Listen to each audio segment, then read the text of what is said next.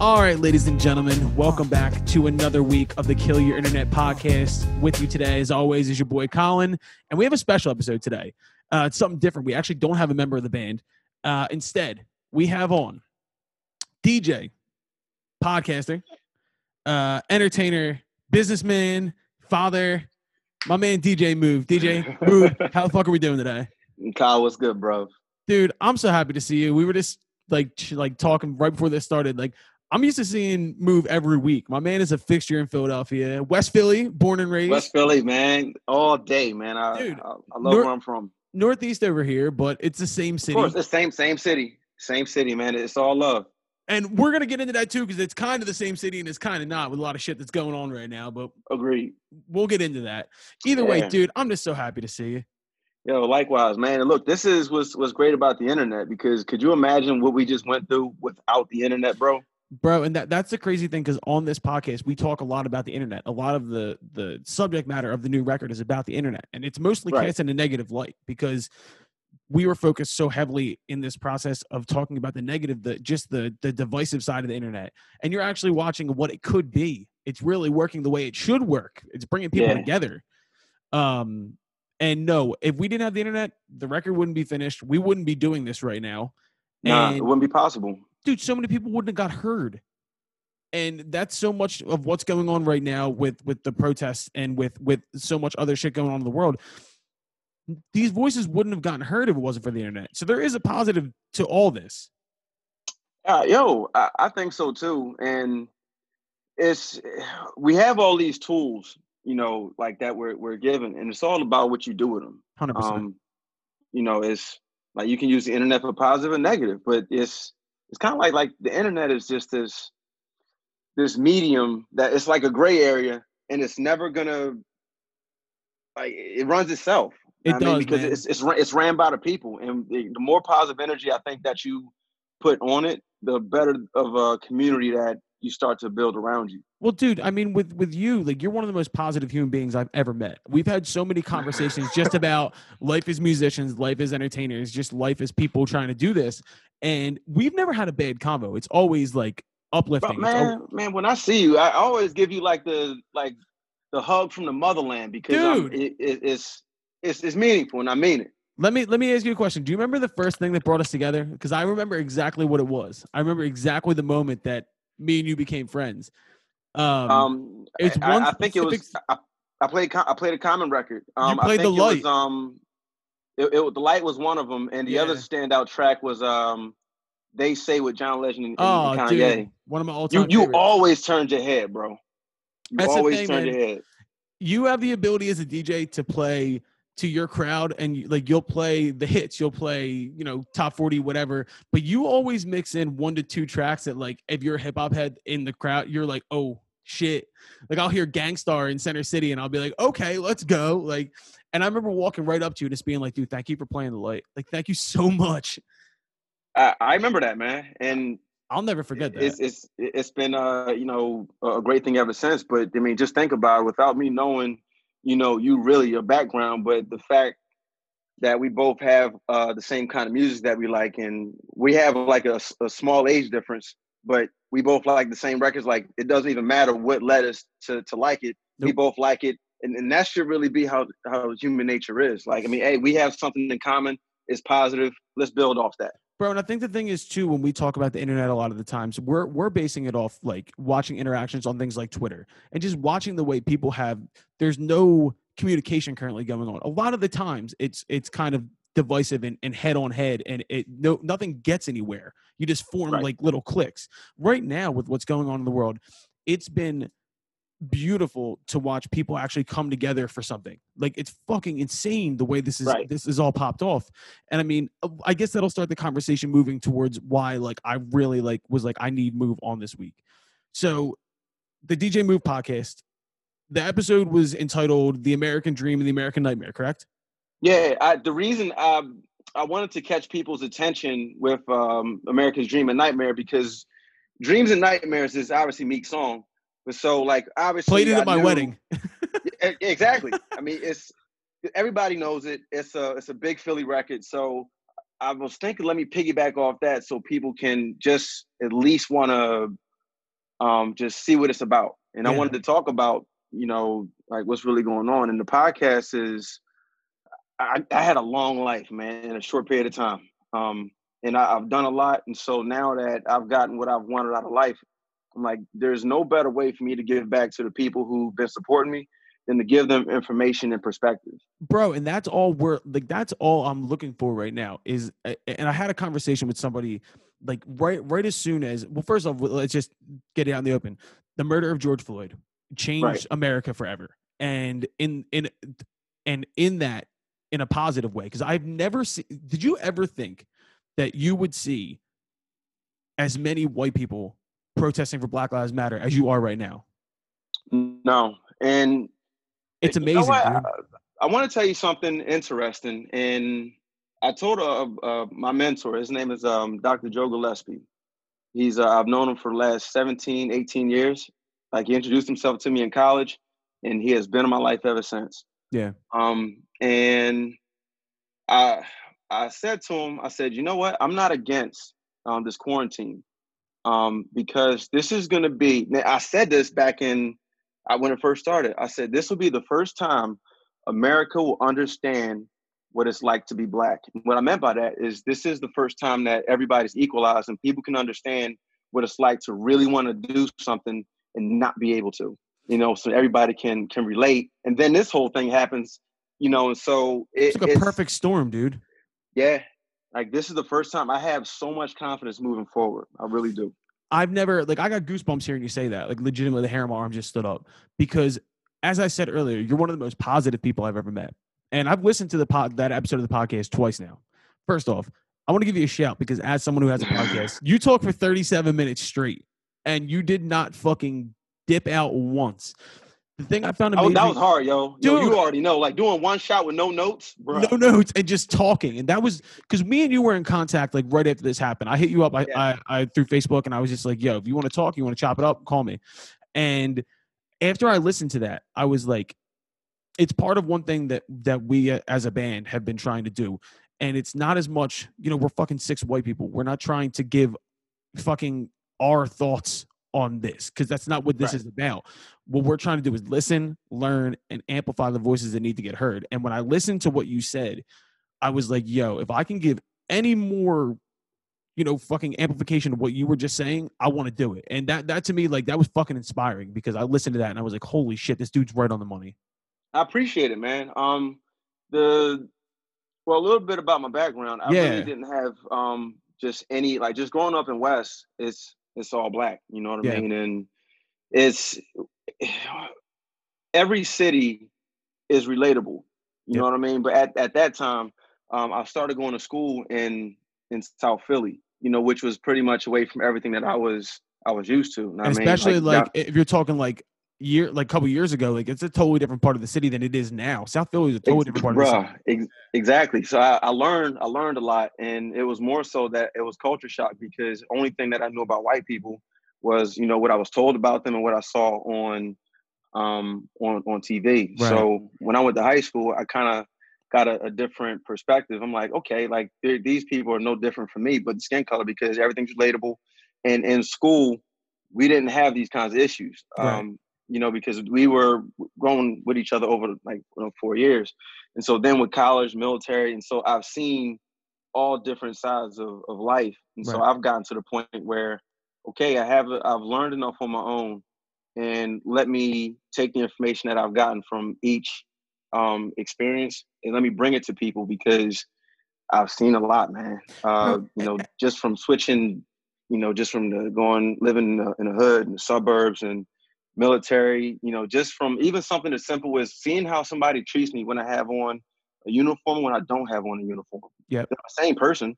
So I mean, just from you know when I wasn't in the music industry, you know, just you know DJing and what when I um, was, I was just seeing like just so many different sides of the coin, and I, amongst all that, I had to just come up with my own my own views and my own perceptions because my feet were really held to the fire because I had to like live it, you know, as far as like working in, you know, the blue collar industry, the white collar, you know, working in the bank, UPS.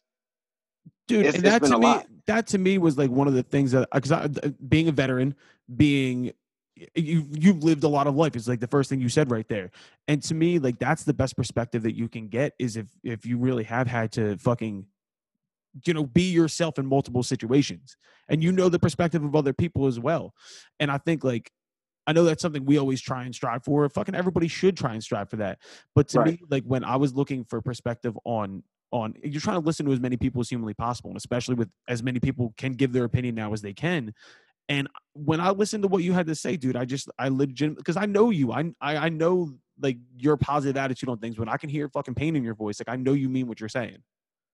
Bro it's it's it's hard. But now after after seeing um george floyd after seeing that happen on my gloves off. Like you know it's Dude, uh, it's, it's no to more biting tongue. Like this this this has to it's, it's i'm looking at it like ladies and gentlemen what more do we need after seeing this? Like, Dude, I- that- why is that was it- painful to watch. why is it well first off fucking if you can watch that and not i'm not watching it again. Bro i fucking watched it one time and me and my wife both said like this is fucking pure evil. Like you can't like just as a human being if you can watch that and not think that something needs to change like systematically and just in our fucking hearts as human beings like if you don't if you can watch it and you don't think that there's something fucked up and you can make some sort of justification around it or try and say but dude there's no buts. And to me Nah, no excuses. my question is the kind of like why is it that this was so much more visceral than because we've had you know evidence previously of of shit like this like that have you know caused protests or or dialogue. Why did this like take off differently? What was it about thi- is it just time Um, and I asked uh, a friend of mine, you know, Yeah. this. Um, I asked him if we'll we'll just say um, like somebody in their twenties, you know, who's um, you know just social active. If they had the option to pick between going to a protest or going to a brunch, chances are they're going to go to a brunch, historically speaking. right But the perfect storm was that okay, we saw this, we've been quarantined for you know long enough. We saw this happen, and then we still can't, uh, you know, go out and you know be distracted by things that really don't matter. yeah You know, and look, and I even say what we're what we do really doesn't matter on a grand scale, but it's it's a necessity. But it really doesn't matter because we're trying to do things like when a song is written, it's written from somebody's lens, and they're trying to draw a picture to uplift people and it's supposed to be a good time. It's supposed to be an escape, but that's you know real reality. And so now that people have to face it, there was like, no escape right, it's real. No, There was no escape. from it. From the Dude. phones, you, you can't get. You, you- that was right there. It's like, all right, checkmate. that's a really good point. Like I ever, like I hadn't like processed the fact that, dude, there was no looking away. It's not like it's like, all right, well, fuck it, I can just go to the gym, try and like shake this off. There was nothing. You're in your house, you're watching TV, Yeah, And and, it's there. but just to watch the response, dude, a- and to see, dude, there was five thousand fucking people in Berlin, Germany, protesting racial inequality in the United States, like Berlin, Germany, of all fucking places. Like that's amazing Right. to me, and I don't know, like I- I just feel like because you left on kind of a positive note at the end of your podcast, like you actually brought solutions and said like, this is where we could go, this is what we could do, and when I listened to that, like I just got inspired for the fact that we can actually look at this now in a historical context and say like, yo, this might have been the moment where shit actually changed. And I, and I think it. I think it will uh, because everybody's been broken. Yep. Um, you know, to from everything that they've been used to, and so you, you got to like deal with yourself. And a lot of people, you know, will will mask their pain. You know, be it substance, be it um, you know, just something that they really believe strongly in. You know, Yeah. where the person who's uh, just wants to work out every day or, or run like all those distractions and you the person who just lives for the weekend you know they make the money monday through friday and you know Get spend it friday all night and- weekend. and Sun- yeah Yep. and and that's that's their rotation um the, the thing uh, let me explain to you how difficult you know it is like just being black now you can line up you know two people who come from I'll, I'll, we'll just say you know just a black guy and a white guy that both Yep. come from from poverty Right. right and so both can have the same exact trajectory and you know this this white guy can go and grow to you know have a, a great wonderful life and live in a, a suburb and have like all the you know the desirables you know live the american dream right and so then i can do the same exact thing but yet just by my skin color, you already have an association because of the way that America has been, and I'm not going to get that fair shake because um, historically, in the mind's eye, it's kind of like, oh, uh, because of his skin color, he's probably just like the rest of them, or you know, and and that's that's not okay, you know. And they just like, and the thing with, you know, just being black, there's so much negativity that's glorified, Right. um, and it's unfortunate that a lot of those standards are just like those negative agendas are, are pushed on. It's like just think about hip hop. Hip hop comes from a lot of like pain, but yet, you know, these people who are writing these lyrics, they're doing nothing but reporting what they actually see. right. And like that's you can't say that they're wrong. They're just, you know, going from what they see and what their experiences are. Yep. And unfortunately, because um when it comes to the money, like nobody talks about, you know, the Philadelphia poverty rate being 25.7. That's You brought that up in the podcast, and that fucked me up. bro, that's very high. It's crazy. Um, and um, when you have, you know, just a poor neighborhood, poor schools, poor teachers, those people grow up to be poor, and the cycle never changes, no, it's a vicious fucking cycle, dude. bro. And it's that's something that needs to be changed. But you know, I, I think um, the way that Black people are perceived, um, hopefully that changes. But that has to change from you know just people opening their mind. And when I I Yeah. never I never give my stories or you know just use my podcast to change anybody's mind. It's just to open it up because you're gonna believe what you're gonna believe, you know, no matter what. But when you have new information, what you decide to do with it is up to you. And like I've I've learned so much from different cultures, bro. And I Me I'm- too, I'm- man. you know, just we can't make it just you know just black and white, but that's where the friction always is Always. now nobody even thinks about uh, how people who are of muslim faith the Yeah. things that they've had to experience you know since since 9-11 9/11. Yeah. it's, it's still wrong and Yeah. how do you expect somebody to feel good about themselves when you have you know a nation constantly you know putting them down Yep. you know and that's it what me, our, our it makes culture me is think really all about about things like just the way like that was proliferated when we were fucking kids. Like we like we were taught about 9/11 like that. Like and, and it it made it brought more divisiveness. Like it that shit is taught. It's fucking crazy. And until we can fucking change the way that we are teaching things to people and that we can socialize differently, that's where change comes from. I think change comes from communication and actually making active changes in the way that we fucking think. Like that's yeah the- and that's that's why I say reach one, teach one, man. Like since I got all the new information, you know, just all of my experiences, I would I would be very um selfish if I weren't to share the keys with with people um, who actually want it. And so Right. when we, you know, everybody has a voice. Use it and inspire people to use their own, because that's how you start to, you know, spread things throughout the wildfire. I mean, like wildfire. But remember, like the the most impact um and the, the biggest changes really happen silently. Yep. You know, like where really nobody knows it. So just think, you know, just you and I, like for us to really do what we wanted to do, our dedication had to, you know, happen when nobody else is looking. Like it's you when know what it's, it's, like. It's when you're not when people aren't looking at you. The shit. If you can drag yourself out of bed early and get to eh, this is like a, a sports reference, but if you can get to the gym before everybody else, and they don't even know, they, dude, they don't have to know that you did it. Like I think like the way you put it in the fact that it need, it needs to be both systematic and subconscious. Like it needs to be that we need to work Right. on ourselves, like in a, in a big way. And I mean, dude, honestly, like we brought it, I brought it up earlier, but like the fact that you see this many people, like four years ago, Kaepernick kneeled, right? Mhm. And the movement, the Black Lives Matter movement, wasn't where it is now. That was four fucking years. And look at the change that has been made inside of so many people to say, holy shit, we were wrong. Even the fuck, I don't know if the NFL is serious about what they're saying, but even in four years, the NFL went to from hell no to, okay, that was fucking wrong. We fucked up. Like, I've been impressed to see the change. Like, I, I know I've had changes in, inside of myself, like a hundred, like just looking empathetically, I've always had empathy. But like for me, like there's always there's always been like I'm from Northeast Philly. We talked about this, and Right. I have a lot of friends who I grew up with who are police officers.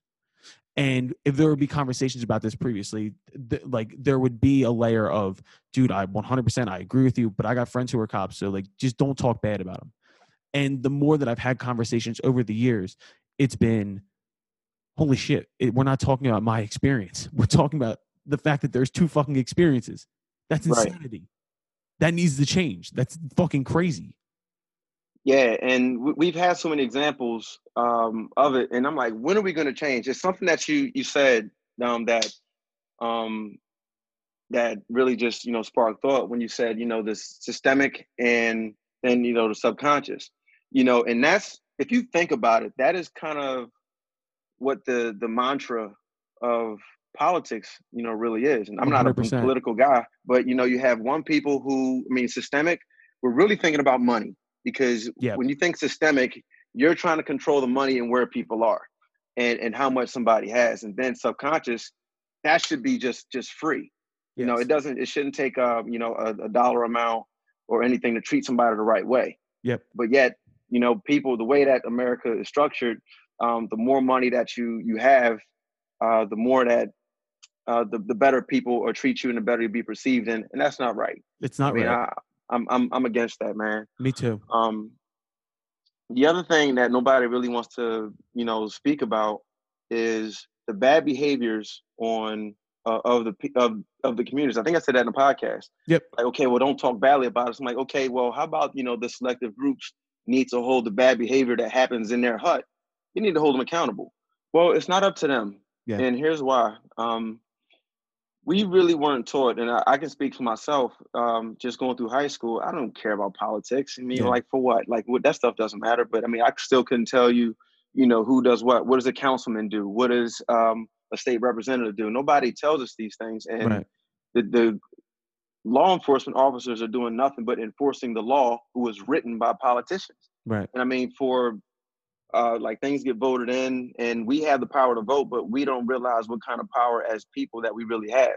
We have the right you know to you know push press people to get these laws changed. Yeah. And so we can actually have uh you know some kind of progress. Bro now, think it, about this. it's funding Uh-oh. it's funding it's fucking we have so much power. Mm-hmm. and i think you're seeing that right now dude. You're seeing people say like oh shit get to the polls. Like i saw so many posts about people getting out and voting in primaries. I was like i've never seen that before yeah, there's there's one thing that I, I really question, um, and only I won't really have any answers until we have um, enough sample size of time. Um, we saw something like this happen before, right? Um, and I say that because you know we had you know my my hero, I got him tattooed on me, uh, Muhammad Ali. You know, stood up and said, "I'm not going to you know fight, you know for you know for this country. You know, no Viet Cong ever called me the N word. Yeah, and you know, they stripped him of boxing, wasn't allowed to box, and so then they realized they were wrong, and then they gave him, you know, his license back, and we all know what happened from there. Yeah. But was that a situation where people didn't want to be on the wrong side of history, or was it authentic? Because you shouldn't have to beg anybody to treat you right. Right. You know, it's it should be something where you know what, where if you, you shouldn't have to force yourself on anybody, but yet you know the the the system has uh, really well just from the slavery days, man. If and I think I mentioned it, you know, the Willie Lynch speech. yeah, know, I looked it up you know, as soon as you said it. Bruh, did you see yeah, it? Fucking insane. Bruh, and you you can still see the the effects that it still has today. Right. And so what it, what's needed, we just need positive people to push the message and people that, you know, that they can identify with. Right. You know what I mean? And stop. What happens is over the years, when it comes to being black, uh, just the well, not only just it's more so a, a, money thing, but you know, just from it seems like the system doesn't want black people to have. So you dangle a carrot in front of um, you know, a whole community, you know, for so long would say, Oh, you're gonna get this, you're gonna get it, then you never get it. Of course it's gonna make people mad. And then when once the people who do get the carrot, they're gonna flash in front of every, everybody else because we've been uh, we're in the culture is kind of like, oh, you better, you know, get get yourself out of the hole, you know. Yeah. And I, I listen to so many Jay Z lyrics and like, hey, you know, make it out the hood, you know, is but like that's what becomes, you know, the the theme. Like, all right, do what you got to do to to to get out. But you know, once you get out of the hood, you have to go elsewhere. It's kind of like, all right, well, this is something new, you know, and these people don't really think that I should be here. So it's very hard to find like, you know, what your place is. I don't think anybody's ever been able to step into rooms the way he has, it coming from where he came from and being who he is. That motherfucker can walk into any room and get respect. And he like to me like I think about people like Jay Z and who's trying to make a change from the inside, like going to the NFL and trying to Yeah. say, "Yo," because he he's one of those people who he he has accumulated the resources and he's done the right things. He shook the right hands, and the question there is, why the fuck does it take so many steps for someone because their skin color is different to get in a fucking room? Right. Um, it's just the way it has been. Hopefully, it, it changes, but you you got to fight. You know, you got to Yeah. just like just think about it, man. When sometimes when I DJ and it's a room full of white people, I'm like, all right, you know, whatever. I don't feel you know inferior. We're all here, and I use that as an opportunity to make people think of people my skin color differently Yeah, and obviously when I when I first started DJing, I knew nothing but you know hip hop and R and B, period. You know because that's you know the nature. But of course. uh, once I learned, um, well, once I wanted to further my career, I decided to you know learn other music because I wanted to just personally I wanted to show people that hey don't don't put anybody in a box. Yeah, You know like just just don't like and uh, just just be willing to learn. Don't be don't be angry. Just you know, just everybody's had to do it. It's the Bro. same in sports, man. It is, but and I mean, you use the word there that I think is like the most important word in 2020 right now, and it's learn. It's just fu- like sometimes like people just got like this might be the first time the white people have ever like actually taken the advice to just shut the fuck up and learn and to help other people do something about it. And I've like I've seen that change happening, and more than anything, dude, it's it's the want and the and like the willingness to to fucking give people a platform to say like, yo, this is really what's going on. It's Right. been amazing. Like people are listening to each other. Like that's kind of Finally, yeah. I was gonna say it's fucking crazy, and all it took was a pandemic and fucking all like, everything else going on in 2020. yo, perfect storm. Uh, Perfect going, storm, coming man. out of this, I think everything is going to be um, a lot better. Uh, but one thing that, that you said, um, like what's missing, you know, think about it like this. You know, we're all playing a sport, right? Imagine if we all get done playing a sport and yet we all shake hands, you know, after we get done playing a sport. What we need is sportsmanship, you know, and that's a mindset and a behavior. You know, if you lose a game, you know, be able to show love to the, you know, to your opposer and just say, all right, when we come back to the table, you know, let, let's let's continue to, you know, compete and, and put our best foot forward. But 100. you percent know, why can't we do that as humans? Like, and we love sports in America, but America was really built on the haves and the have-nots. You know, course, man. competition. Yep. You know, Yeah. we we don't have to compete with one another Not all at the all. time. and and it's it's once again the fact that like one thing like that I fucking love about America is the fact that we can have these conversations and the fact that we can have things like a protest. Like I, the, my first reaction when I saw everything going on down down near City Hall the other day, right? So it's in the middle of all this, and I the first thing I said was that's the most American shit you can fucking do is to to have your voice heard. It doesn't happen everywhere else in the world, but it happens here. Yeah. and sometimes it works sometimes it doesn't. And this time it worked. And dude the thing i hate the most is the fact that like people want to detract from what's going on. And you said this in the podcast talking about the looting and all this shit. That just is detracting from what's actually going on. And it's another opportunity for people who just want to say no to say no to say but. And yeah. It's it's it's fucking crazy. How can you be in this situation and have a butt? How can there be a butt? This is about fucking people, dude. This is about people. It's it's denial. Somebody actually asked me, um, well, well, what do you what do you think about you know Colin Kaepernick taking a knee? I mean, obviously, like I mean, I served uh, the country, but um, you're disrespecting the flag. And my response was, you know, the flag doesn't have emotions. Nope. You know, it, like it's you, the, it's the people who who make the flag. So when you hear somebody complaining, you know, or you know something isn't right, you attend to that person's needs Yes. you know and and if not there's going to be rebellion because one of the most important things about human nature is self-expression Yes. And dude, when so when when the Kaepernick thing happened, right? So four years ago, once again, um, my first react, like first guttural reaction, of as someone who fucking loves the American flag, I have them all over the outside of my house, and someone Yeah. who just loves. i love country- america dude. It's uh, you're a veteran as well, so my first reaction, like legitimately, the first thought that came to my head was, "Yo, anything but that, man. Like that. That's I don't know if that's right. Like that was my first gut reaction, and then I had, I did my research and I learned that he had spoken to Green Berets and he had spoken to people. He had done his homework and said, you know, how do I do this And just to make my point and not disrespect anybody? And as soon as I learned that, that he put the time in to do that, and especially learning th- what this was all about, my I Right. said the same shit I said about the protest. It's the most American shit you can do. You stand up for what you believe in. Yeah, and that's what you're, you're supposed to do, man. Yeah. Um, like that that whole situation, eh, it was it was handled poorly.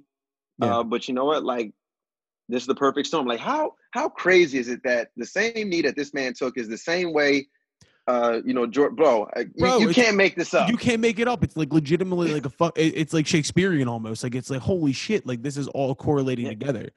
But bro, dude, that, that was the ultimate death blow. I'm like, that that's it. Now we we gotta fix this now. bro, there was something you said before we move on to music because this is first off, this has been fucking fantastic dialogue. Um, there was something you brought up in the podcast, and it was a, it was an analogy you made, a correlation between you know your father, between your son when he's hungry, and whether or not you pay attention to it, and the response, and kind of the correlation between what's going on now. And if you wanted to walk through that, like I, I, I fucking was, ru- I was actually running listening to the podcast earlier, and I was like, holy shit, that's a great, great way to put it. I forgot what I said. Um, but nah, nah, nah, because yo, bro, like when I'm speaking, I'm really speaking. You were from the coming heart. from the heart, bro. Um, It was like, a, it was a situation where you said, Oh, Uh, yeah, I think I think I got it. When you know it, my son as a baby, because you know after my son turned one, it was just me and him, and I really didn't have you know just a lot of knowledge on really how to be a dad. mhm, And you know whatever he does, you know it's not his fault. You know, Right. so if I hear him crying, you know there's he has a he has a, a need that needs to be fulfilled. And if I need to change his diaper, I got to go change his diaper. If he's hungry, I got to feed him. Yep. Um, you know, if you know he wants to be held, I got to hold him. That's just human nature, man. it is, And man. it, it nothing really changes with, with with humans. When we have a need, we're gonna, you know, we're gonna yell to the top of our lungs until something's done about it. And I was gonna say, if a need's not being met, that eventually something's gonna happen that needs to be the linchpin to make it happen. And I think we might have seen it. I put something on Instagram today, and I literally, I was once again, I was running, and I was just like in my head, like in my, the thought just popped in my head. We're watching history. Like no matter what you want to say, part of it. we're part of it. And whatever I saw, like a lot of people in tweeting this, but whatever you think you would have done in the '60s is what you're doing now Right now. and it's it's an amazing thing and just to watch the advocacy and to watch the power of uh, the the masses say this is enough dude this is enough we need to you brought up another analogy in the podcast you can tell i did my homework on this and if you have a wart you don't just ignore it if there's a problem you can't just ignore it it's not going to go away and it's gonna come for you. bro and just the acknowledgement that it's there isn't enough and i think that's that's Bro, something you go ahead. I'm sorry. I didn't mean. to no, no, I apologize. I shouldn't be stepping on your toes. What I was going to say was it's like we've acknowledged it for so long. And empathy only gets you so far until action has to take over. And I've all, like I know just, you know, fucking in a lot of people's perspectives, it's always been empathetic, but there hasn't been enough action behind it. And we're watching it happen. It's fucking amazing. because it's easy to to find a distraction. You know, Yeah. there's there's always some kind of sports. Like people can't go to the movies. Like so, at this point, there's not much to to look forward to. But only thing we really have to look forward to right now is the news and the people. So like, I'm I won't say that, um, you know, I'm not happy about everything that that has taken place because it needed to. And sometimes nature just has run its course because. You know, this is something that's been brewing. This isn't new. Nope. And you know, before we move on, Yeah. there's one thing I want everybody to notice, and like why you, everybody should just be happy to be an American, right? Just think about what it's like to be, you know, it, it doesn't matter what color you are. We'll just say you're in a third world country, right? hmm That is your life forever. Yeah. Like that, that is your norm. Like at least in in America, with a uh, with good education, good mentors, and um and just believing in yourself, you can have a great life for yourself.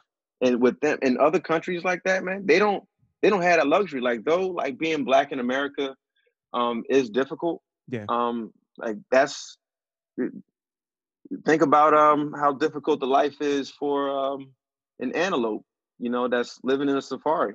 Yeah. You know? Yeah. You know, his he's got predators around him. That's just human nature, man. The game of life.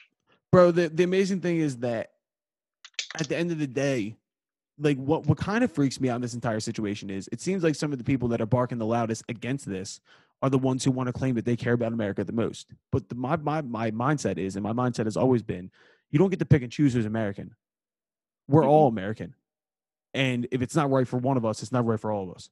And yeah, if we have the, we should be thinking of ourselves as a family, um, just collectively, like, all right, we got this problem. Like, hey, look, yo, we need to break some money up. We need to, to fund this because this is a problem. Like, just bro, the city we through our business in, the city that we were raised in, how can we have such a high poverty rate when we're seeing uh just so, much money going to sports? Uh, It's crazy. wow. It, it, it, doesn't, it doesn't make sense. it, it does seem like we have to reevaluate kind of where our morals lie and where where like where our fucking bread gets buttered and i think we need to do a better job of that and i think we both care enough about the city to say we can do I better love Philly, bro. dude it's my favorite Philly. it's my fucking favorite place in the world i love it We, we got our, we got our problems, but we, we, we love each other. but i think you can see by the way people have turned out for this and it's not Mhm. it's and it's not just black people it's white people it's fucking people of all colors all ages dude these young kids are not afraid of fucking anything i'm dead serious like these They're kids not. like I'm t- they're not fucking afraid of anything they will spit in your fucking face and tell you you are wrong and that's kind of cool it's scary in a weird way because they are fucking badass dude like real badass to where there's things like because uh, i'm in my 20s i think fucking there's certain things that like i have knowledge of that i'm like okay well i gotta Right. be th- i gotta be thoughtful of this they haven't lived that life yet. They don't even know. They're just like, yo, we want justice fucking now. And it's pretty cool to see Yeah. actually. because they grew up with a phone in their hand, Yep. and when you have that phone, you have the access. You can't hide anything. Nope. Like you know, That's the they've weird been seeing the truth for a long time. Bro, and I feel like my generation is like the, the guinea pig generation that was half in, half out. Like we didn't grow up with phones, but like high school, like we had iPhones. So we've seen both sides of the coin. And dude, it, yo, there is there there is right and there is wrong with the younger generation. They're gonna let you know which one of those you are. And they're gonna hold you up if you're not, and they're gonna knock you down if you're not. So Yeah, the, the only thing I, I would like to see with um like the new generation is we see that they lacked a lot of leadership. yes. um you know and like the parenting and everything that's a whole different you know ball of wax Yeah. but that's what i went to school to be a school counselor for you know to you know so when i hang up the headphones i want to be able to you know channel um like my experiences to the young bulls and so therefore they can grow and just learn from me my biggest thing too with like uh, it's it's odd with like the younger generation too. So they they care so deeply about things, but they are also fuck they they they have a hairpin trigger to where it's like, yo, we don't like you, you're dead, like you're done. We talk about the cancel culture shit all the time. yeah Like that that to me is that's a scary that's a slippery slope. That's a scary thing because we want people to grow and learn. Mhm. But you see people who grow and learn, they might they might be a different person than they were previously. right There's no leeway in that situation, man. No they're they're unforgiving but remember they're still young. They are you young. know like i didn't realize that the brain does mature you know in dudes until 27 and females is you know early 20s and i'm like wow I mean especially when we turn 18 we think we know it all. We're ready for the world. Bro, do you think about how different you are from when you were 18 to where you are now? night and day Bro, it's exponential. Like just things that you didn't even consider as I talked about it earlier, just the empathy and being able to put yourself in somebody else's shoes once you've walked a different life. You know what I mean? When you meet people and you, you do things differently and you expose yourself to shit that you weren't used to as a kid, dude, your whole worldview changes. And, and there's there's events that happen in life that just like change you as a human being. yeah and everything that i've gone through like i, I think um it's uh you grow you grow through what you what you go through Right, yes. yeah and Dude, just from what everything whether, fact. whether it be good or bad like i've i've found something to, that's been mind altering to where i have to change my views on it Right. you know and if if i didn't that means i'm i'm a hypocrite you know what i mean and that's my my biggest fear in life is to be a hypocrite. Like I never like I never want to be stepping on my my own. Views. it's shameful bro. It is, and it's it's it's something that I think as adults too we have to be more cognizant of because Mhm. We don't have as much of that like bandwidth to grow. We like you start to become who you are, so you need to be concrete in what you believe and what you do, and you need to be thorough all the way through because fucking being a hypocrite to me, I never. I that's one thing I never will be, and I never want to be. yeah like anything that's to be hypocritical even if uh you do get caught up in something like all right you know just own it like you know things change dude 100% and i think the biggest thing is it, it, just wa- like i've i've watched so many people change like i think it's a fucking change is the most beautiful thing in life like to watch somebody who who improves themselves or someone who gets out of a bad situation or changes a belief and now there's somebody else like j- eh, just you're watching it happen in real time right now to Yo. like, a large chunk of the country Bro, that's the that's the American thing, man. Just just think of how everybody, you know, built Tiger Woods up to be this this great Yo. person, you know, this this great guy, and then as soon as something bad happened, everybody slammed him. build them up to knock them you know, down he- he, worked hard and he came back, and when he won the um masters Masters last year, I I was I shed so a tear, bro. I shed, I shed, I shed a single, single tear, bro. Yeah, I was just the one that just let it roll. Yeah, exactly. Yeah, I just that, that's like a I was happy for him. yeah, dude. I mean, America loves a redemption story. That's a fact. Um, yeah, and dude, forever. Part of our culture. dude, it's part of our culture. And fucking, first of all, I just uh, before we because now I'm like starting to I'm starting to like get into music mode now, and I was gonna bring something up, but I'm gonna wait. I just wanted to say, dude, your perspective on things I appreciate it so much, and fucking Uh, likewise, bro. once We've again, always we've always jived. dude uh, the, the big thing is and we connected on the music to begin with we found something that we fucking both love and then it turns out we're just good dudes and we just became friends. I don't know. It's that's the way shit's supposed to go. Yeah, and look, and our our relationship exceeds past our workplace. 100% yeah no. And that's that's how it's supposed to be. yeah and i think like too like it's one of those things where i just get used to seeing you all the time. So i'm like every time i see you walking i'm like all right there's my man.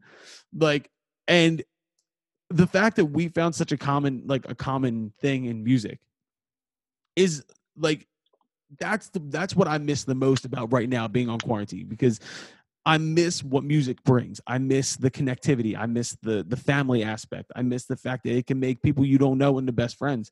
And like I wanted to ask you because it's something that we talked about briefly before like Mhm. not before we got on this through text messages. What has it been like just to like because I know for me like having my my life mission ripped away from me for three months basically has been one of the hardest things I've ever done. Like, do you feel that? Like, do you fucking wake up and you're just like, there's something weird going on without your without being able to make music?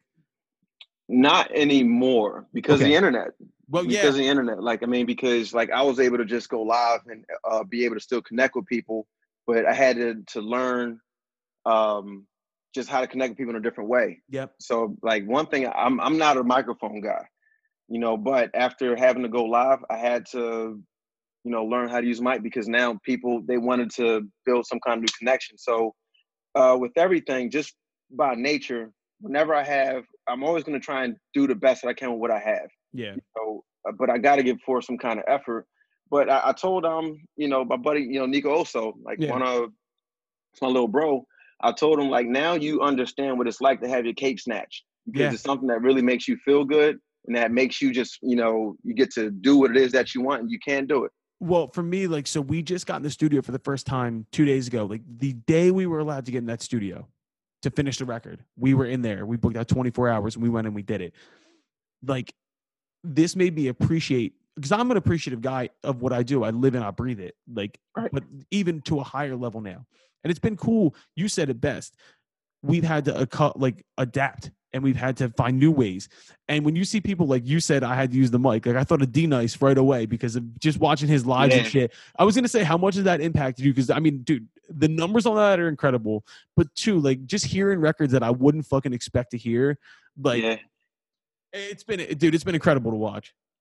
yeah. It, it's this is it was an opportunity to um to grow. Yeah, and that's the way I looked at it. Obviously, we don't get paid, you know, for it. But I tell you what, I never put up my Venmo or Cash App or Nope. whatever because I just wanted to let people know I'm like, yo, you guys have really given me this opportunity. If it's not, if it wasn't for the people, I wouldn't be here. You know, so just keep the money. Like I don't, I don't want it. Just the Bro, fact that you're to- sharing I'm- the post, liking it. I'm just here to fucking I'm here to do this. Like that's what I said. You're gonna see a lot of people come out of this quarantine who were doing it, like trying to do the music shit. And you're gonna find out quickly who was really about it, and who wasn't about it, because you're gonna see the people who were just in it for money or the possibility of being famous, uh, against the people who really live and breathe this. And I'm telling Oh, you, we right can see it now because you can't bro, hide when you're in a house. you can't hide it, man and I'm telling you, the first like couple weeks of quarantine, I think I like I snapped. I got really, I got really lucky that I had a hot streak writing, Mhm. and I learned how to use Pro Tools, and I learned how to bring everything. And we we have an extra bedroom in the house, and basically turned it into a studio. And we wrote. I I worked with people from L.A., Nashville, the band, people in Philly, just writing and communicating in different ways through Zoom and Skype and I feel like I've learned more in these past three months about one myself and two about how much I love music. Like it's So- reinforced that thought.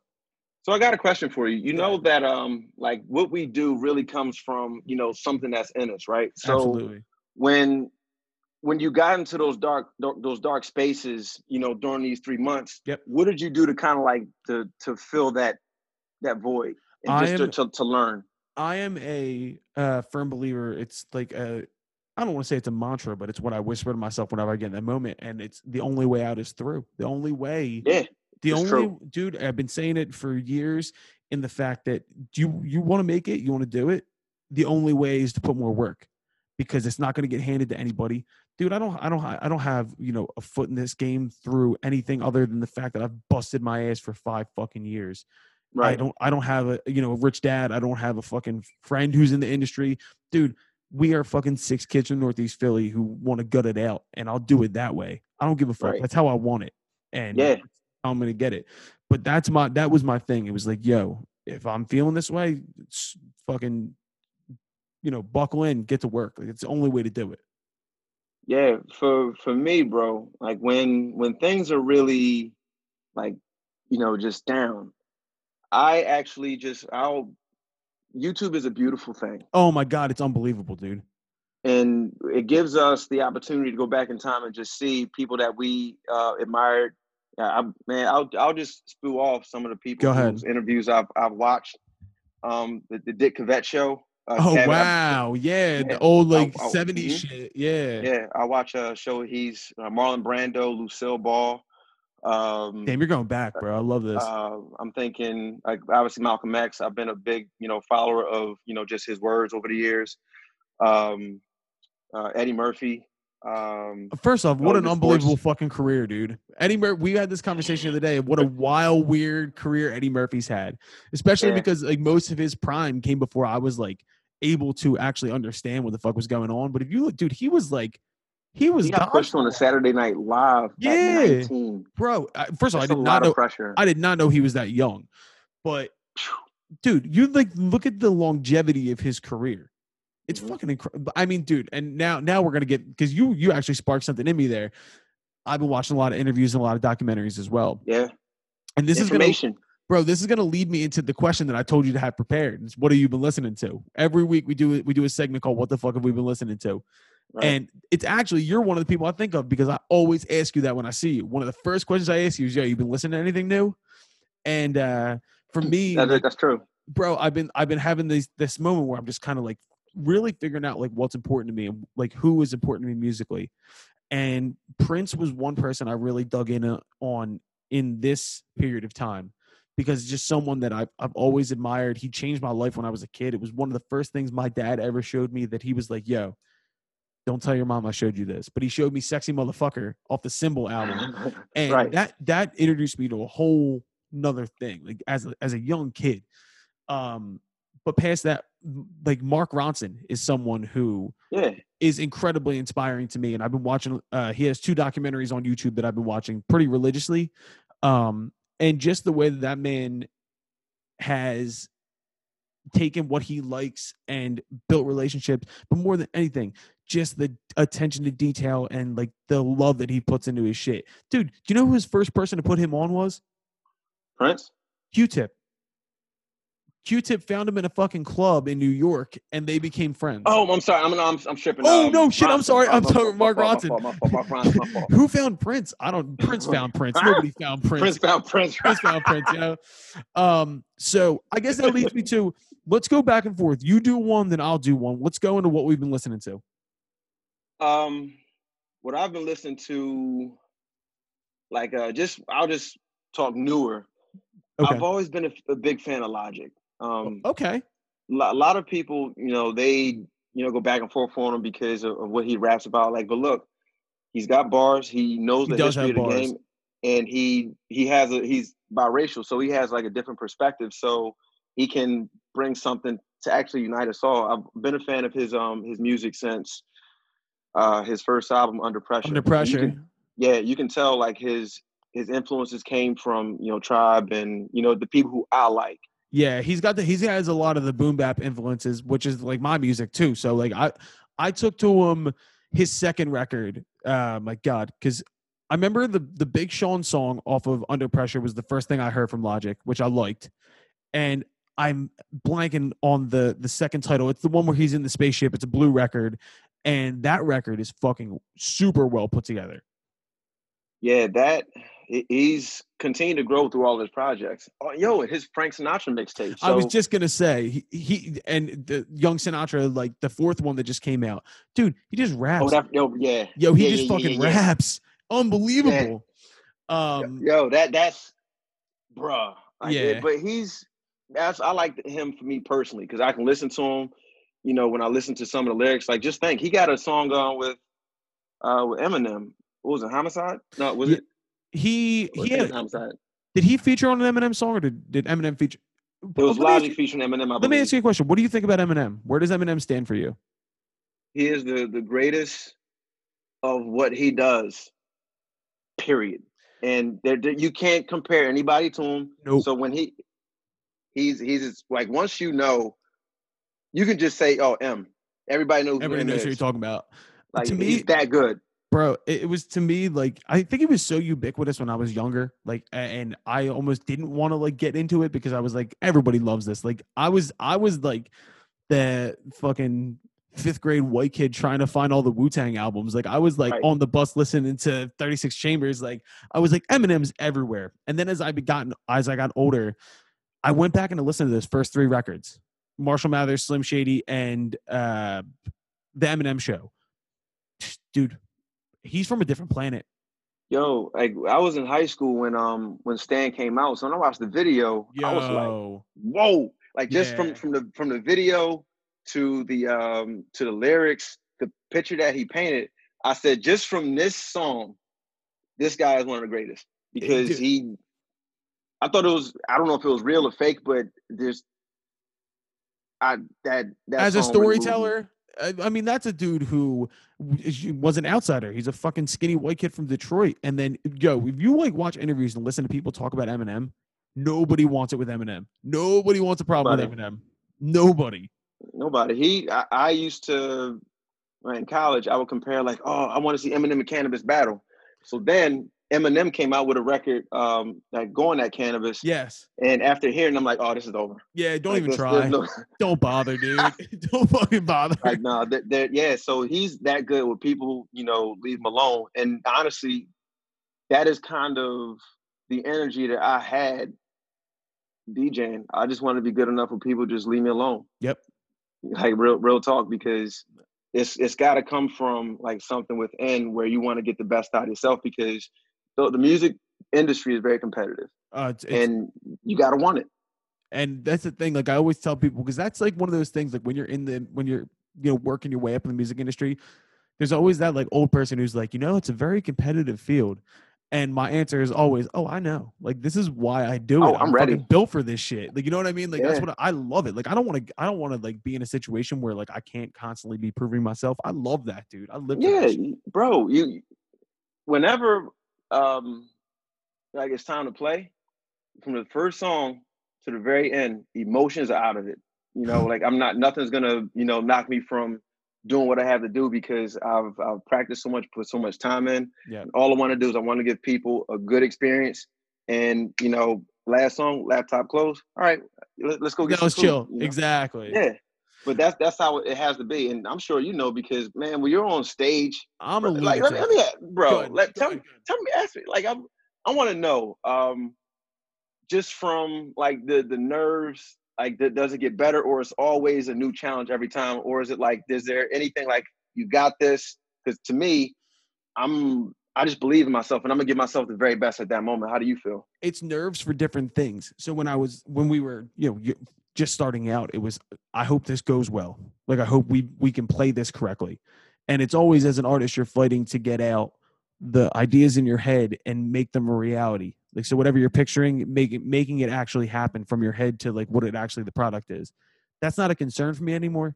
I mean, we're usually a seven piece band. I have, you know, six of the best musicians that I know in my band, and I could do that shit with my eyes closed but like for me it's i'm always a big person of like i don't want to talk to anybody on the day of a show especially if it's like a hometown show where we know we have like six hundred to a thousand people coming through. I need to be. I'm a fucking cage animal. My whole thing is I want to make sure that I'm giving the best performance humanly possible. Like, am I giving? Am I sweating through my shirt? If not, I didn't do my job. Like that. That's what I I get. feel I- the, I feel the same way. you know what I mean? So like that's my big. That's where I get. I I that's where my anxiety lies when it's not about the product. It's about am I doing my job enough? Am I giving people the experience?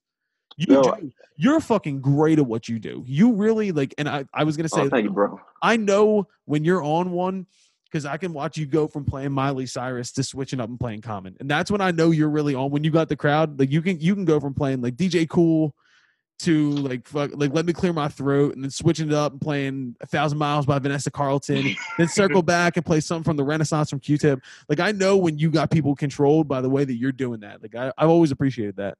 Well, I, I'll give you my formula, man. I, I really appreciate that. Thank you. Um, I put a lot of I I put a lot of uh, work into it, but you know, when you're dealing with people, I'm trying to you know just trigger their mind. You know, even if just for for a blip.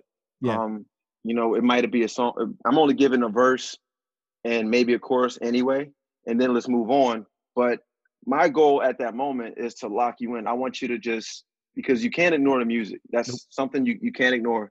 And so I get to be quiet, but I get to express myself, you know, through the music. But I'm trying to let people know, I'm like, yo, I am here for you guys. Yeah. Like, I mean, Let me ask you a question. it's all you. if you had your dream set like your dream opportunity to spin the records like you like just these are just move records like shit like you were bumping would you go he- more heavily on like the kind of like deep cut r&b like old hip-hop shit or would you be still do, would you be mixing in different things or would you just have, Nothing, like, would nothing would change.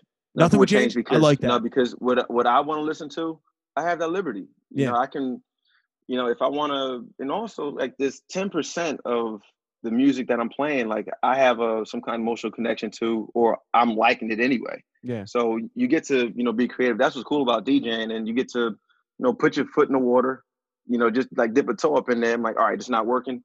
Let me go back to back to normal. So yeah you you know- work to read the crowd i see that too like if you can watch if something's not hitting you'll you'll switch it up you go to something else bro in a heartbeat because i understand what what my role is and we we both know just as i guess we can you know just say well we are artists because we're Yeah, trying to paint a 100%. picture for people Yeah. and we want to make that picture um you know as as pleasing to the eye as we possibly can yes we're, we're doing it for you because you know like if i eat something like that means i like it but i don't expect you to like it but i mean if i cook something for you like i mean i would like that you i would hope that you would like what i'm trying to cook for you yeah i mean it's we've because we're, talking we're servicing each other Bro, we've been talking about perspective and understanding this entire time, and it, art and everything else in life it, it goes hand in hand. It Yeah, really like, does. We're, we're here for each other, man. Like, I mean, you could uh, imagine, like, you you write this dope song, Yeah. and you got to go perform it on a stage, and nobody's in the crowd. Yeah. What are you there for? Like, you you we need people because this is about us, and I wish people would understand, you know, what the underlying theme of music is. When it for somebody to really write a record, they really have to feel some kind of way, and they have to have, you know, this insane amount of drive. Like, okay, I'm writing this. I'm hoping people like it, but I'm I'm still gonna write it no matter what, and I'm gonna stick with it. And I'm gonna re, uh, sing I mean, it. I'm gonna it's record belief it, in your, it's it. belief in yourself, bro. And not only that, like the amount of time you have to put in, and just like the, and especially in my case too, because I not only is it my time, it's you know Other six other people, Yeah, not to mention the managers, not to mention I have a family, I have a wife, like you know what I mean. Like so, this is like it's time allocation, and it's how much does it really mean to you? And to me, right. everything, dude. It's Yo, it- I, I absolutely love DJing, and if if I never DJ'd again a day in my life, I had a, a, a one great ride, man. Dude, um, because I got I got to do. I just wanted to play. I Yeah. just wanted to play. Like that's it. Doesn't matter where. Now I was gonna make the best of, of every situation. Um, and but again, it's it's competitive, and when you, bro, I, I've even had um, you know, I was straight told to my face that I wouldn't get hired straight because of my skin color. And That's so, what do you think? crazy. Um, yeah, and look, and this was 2010. Jesus You know, so th- this isn't, you know, this isn't, you know, a long time ago. This is recent memory, but what it, it caused a chip on my shoulder, and I said, look, you know what? I'm going to learn the music that I need to know, and I'm going to just make it to where, you know, you you're to have to respect what it is that I do. we use this word in our band, like especially because I'm I'm a nutcase in the studio, um, and it's the word undeniable. Like I want to make something that literally no matter what reservations you have. So in your case, you got an asshole racist dude who's trying to fucking tell you you can't do this shit. And I'm sure the chip on your shoulder was all right. I'm gonna get so good. You can't say no. Like that's legitimate, yes. bro. And that is like to a different fucking extent. Obviously, that's not some shit that I fucking dealt with. Right. It's it's an undeniability factor th- that also brings me to like this is oddly circling back to the conversation we had earlier it was another part of the podcast and it was something that really fucked me up something that struck me and it was the conversation you said about your experiences with um, law enforcement and you said i've also been taught how to drive while black and that to me I that's thought, true i thought to myself i was like yo i've never had a time in my life where i got in a car and i was like yo i hope i did everything right or else i might be fucked like, bro, bro I've already known it's laser focus. It's the yo, it's the two experiences I was talking about. The fact that there's two experiences is it's just not acceptable. Nah, it, fucking insane. But it's it's life. Um, hopefully it changes, but you know, just you think of your circumstances, you can't let them define you. You know, we know that there's the hurdles. All right, I gotta leap over it. I gotta leap over it. Then we see, you know, just people who inspire us, the things that they've gone through to get to where they are. It's you just you don't take it personal. You just know like this is what you you got to do to in order to get what you want out of life. Bro, but the thing is like that's really amazing is that it's no longer just you having to fucking figure out how to you know jump the hurdles. It seems like the rest of America is finally catching on to say, "Yo, why the fuck are those hurdles there in the first place?" Like it's yeah, it's, it's, that's human nature, man. It's fucking crazy. Uh, it, it's, amazing. You, you would think he the, America self sabotages itself all the all time. the time, all the fucking time. That's the thing. Like I was talking about this the other day, and I said, like, yo, like if you think about it, if you look at like the strife that was the '60s and the '70s, and the and the changes that were made, right? Right. We found a way to fuck it up with the '80s, and we some we somehow went completely backwards and uh, like undid everything that we did before. And then the of '90s, course. and then the '90s come, and there's the LA riots, there's the Rodney King situation, and then there's more awareness brought somehow this is where like to me like this shit gets so wild is because the fact that we're talking 1967 and we're talking 2020 and we're still talking about the same shit. If you don't think that's a fucking problem, then you are the problem. Like that's fucking crazy. Nobody says that. Nobody says something for 60 fucking years, and it's yeah, not bruh. real. And nobody does anything about it because again, because of the laws and you know just people in power, they pick and choose what it is that they they want to address. Now right. you think about it like this: just in the in the last you know five six years, right? How many mass shootings have we seen? Too many. Too many. Now, uh, in Canada, Nova Scotia has one. All assault rifles are banned, and this just happened this year. Dude, it's the same and, thing with with New Zealand. They did the exact same shit. Like, yo, Australia happened in '97, and then they said, you know what? we're going to do something about this. Why is it that it takes us? Is it because we are built like our country's built on civil liberty, and it's it's kind of like you can't tell me what the fuck to do like mentality yes. is that like that's to me yes. like we need to move so much further into into the group into the, that's the thing too with the internet when wow we're really going for a full circle in this one when you see people continue to fragment and fragment and fragment into smaller and smaller groups and say like my group is right your group is wrong and you see that that headbutting going on online, especially because online you never have to like really get in a confrontation because you're you're never going to be in the same place as that person. Right.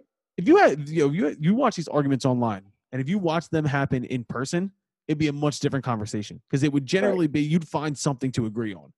That's the one thing about the internet that fucks me up is the fact that there's never there never has to be a resolution. There never has to be a and uh, come to an understanding because you're never going to see that person. So you can call him a pussy and then just never answer back. You know what I mean? Yeah. Now let me ask you a, a, a question. Good. You know, when it comes to, to just people and how we treat each other and all that, right? Yeah. How is it? How is it that, you know, like city, the, the city of Philadelphia is very prideful of the Eagles team. Yep.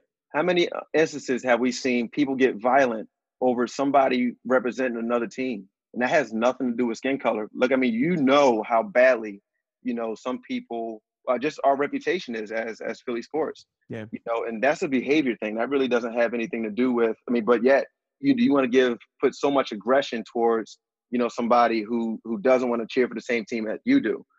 Yeah, that doesn't make sense. You yeah, know, but yet because we it's, it's supposed to be sports. It's supposed to be like, hey, well, like when I I saw somebody uh um you know, they I was at one of the tailgates and they had on a, I believe it was a Lions jersey or a Browns jersey, And I, I just looked at him and laughed. I said, "Hey, you know what? You you bold for wearing it, but props to you for doing. It. I'm not gonna like you know make you feel bad about your decision. That's Bro, not he- that's not okay because now you might traumatize somebody to where like you know what? I don't want to cheer for anybody. I just want to be in my bubble.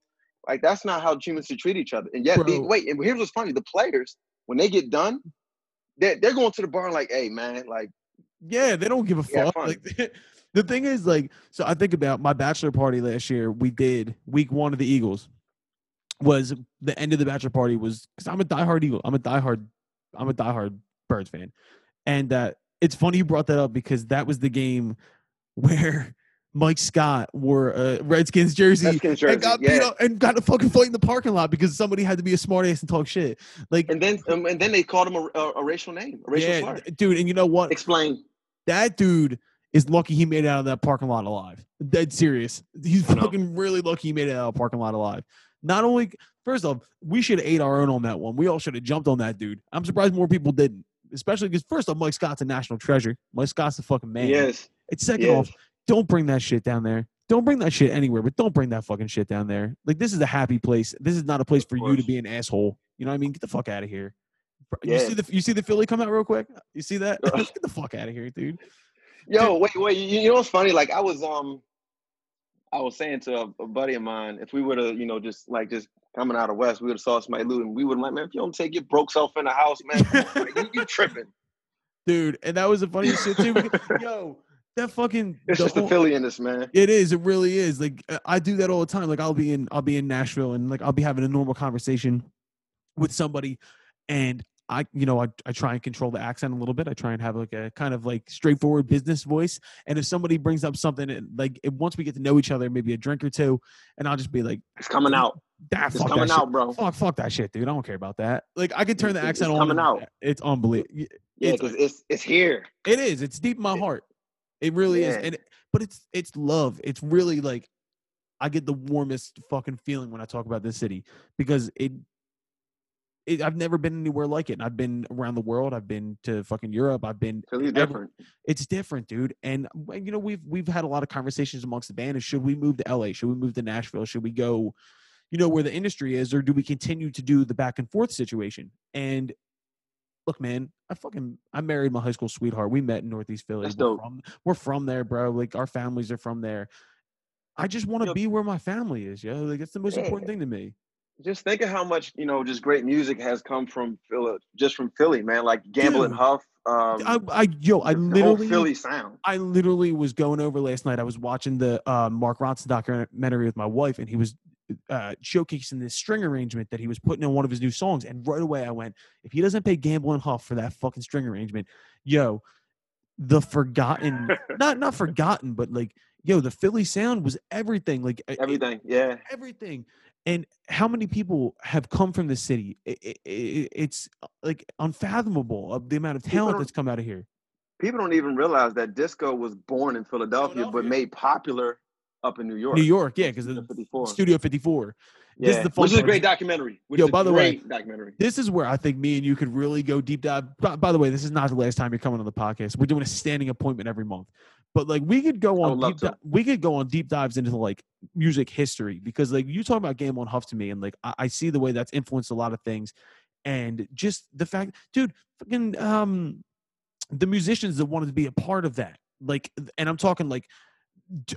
English, like Elton John came in and recorded Philadelphia Freedom. David Bowie came in and recorded Young Americans in Philly because he wanted that sound. He wanted those horn textures, those drum tones. Like we're it's a city of originators, dude. It really is. And it, it's just a shame. It feels like sometimes people have think they have to leave here in order to make it.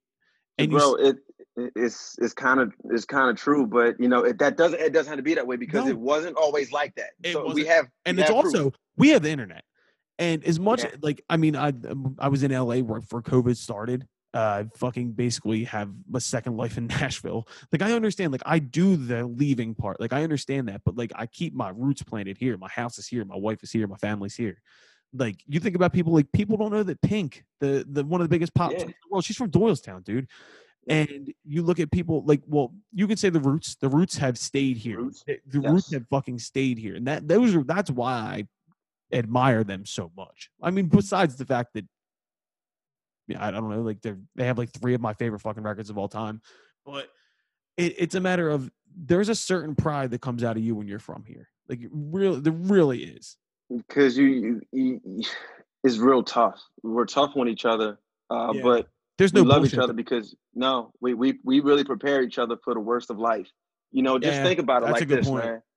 Kobe Bryant, Kobe Bryant, bro. Like when you heard him talk, you can hear the Philly all, all the way in, like just from him talking smack, just that that drive. Like, and he represented, you know, Philly very well. You know, because yes, he he made his mistake. You know, and Philly Yeah. has its mistakes, and but yet he mistakes still are won the part best of human himself. life. Like we grow Yeah. from that shit. You look at who that dude was. First off, I will say this: I can't lie to anybody.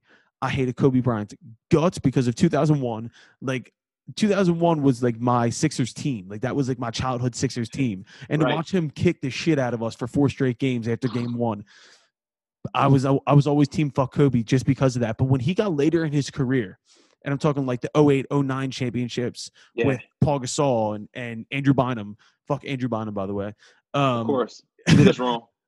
you watch the way that dude grew, and by the time, sadly, the end of his life, that was a grown ass man. That was a man who knew who the fuck he was. And that was the thing about Mhm. Kobe. Kobe knew who the fuck he was. Like I love that. Yeah, yo, Bean was was kind of.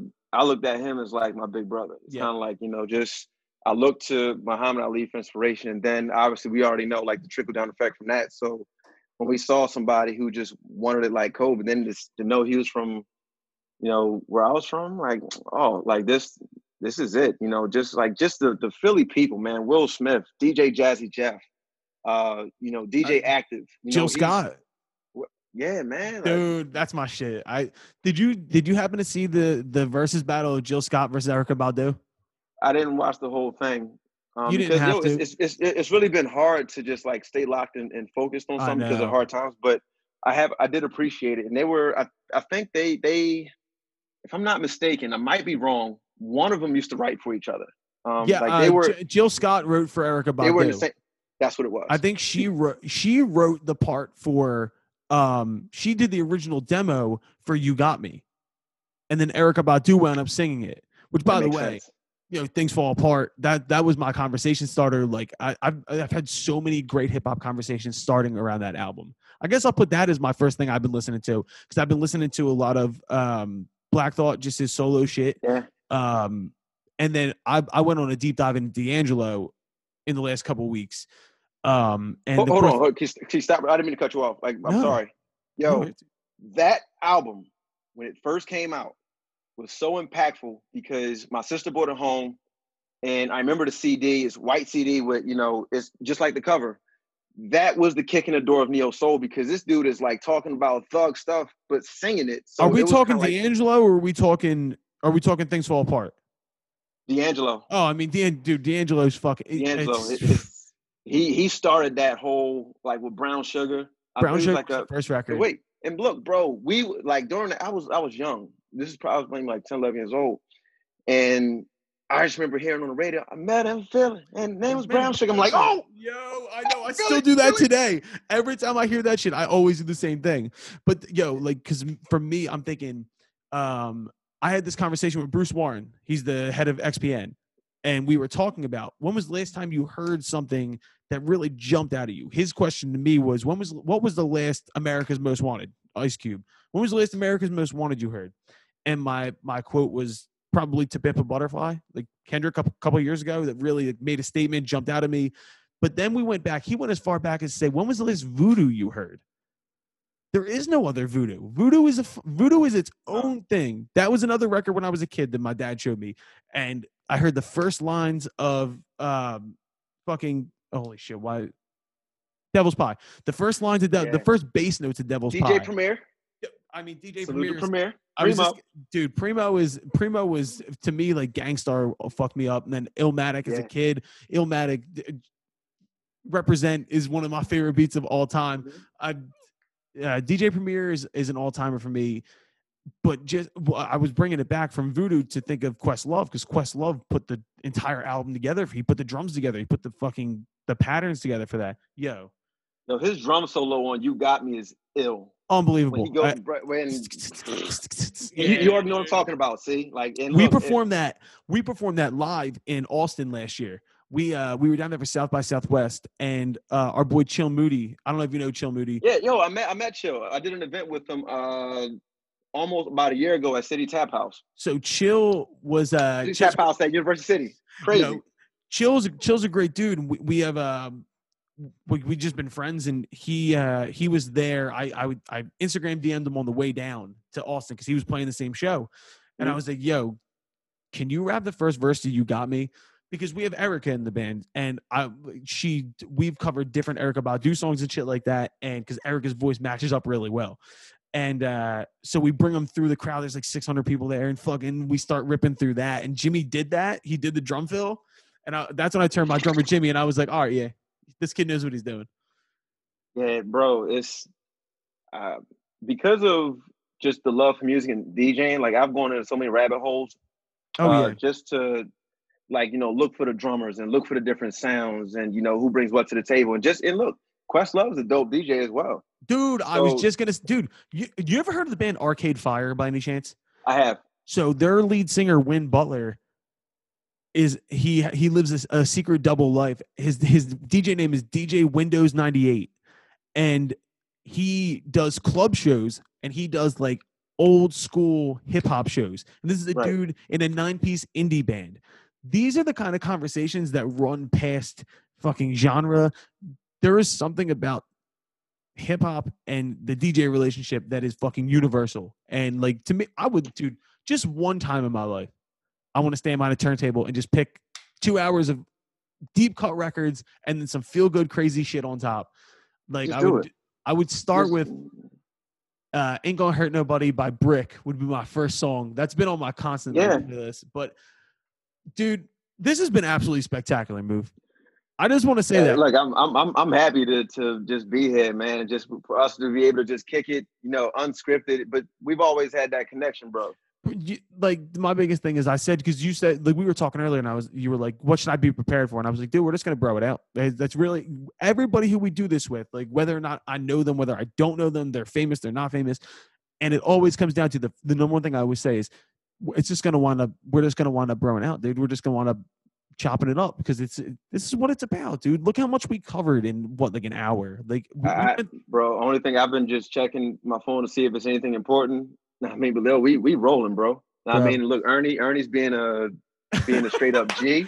Dude, I was just gonna man. actually say though, fucking your son's being outstanding. I can literally hear my dog downstairs freaking the fuck out, and I'm just worried whether or not this is gonna come through the microphone.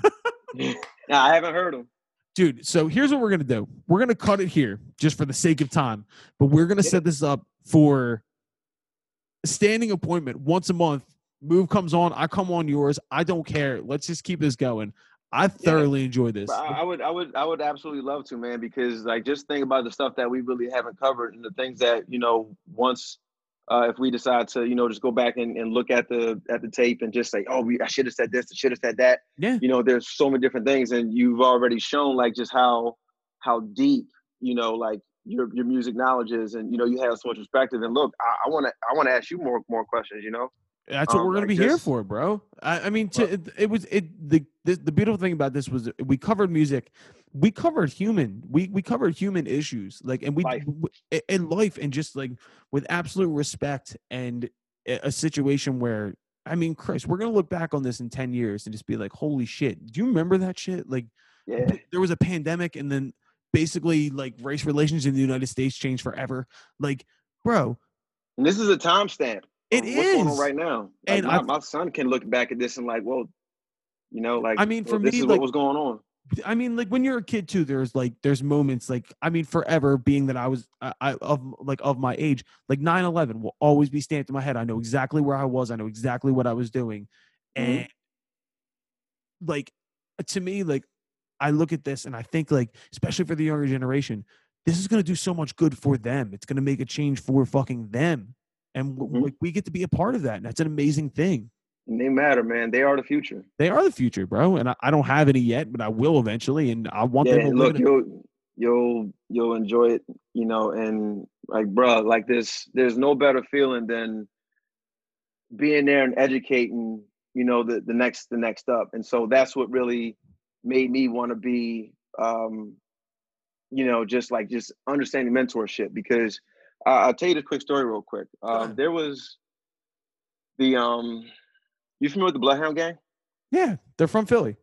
Yeah, the uh, their DJ Q Ball.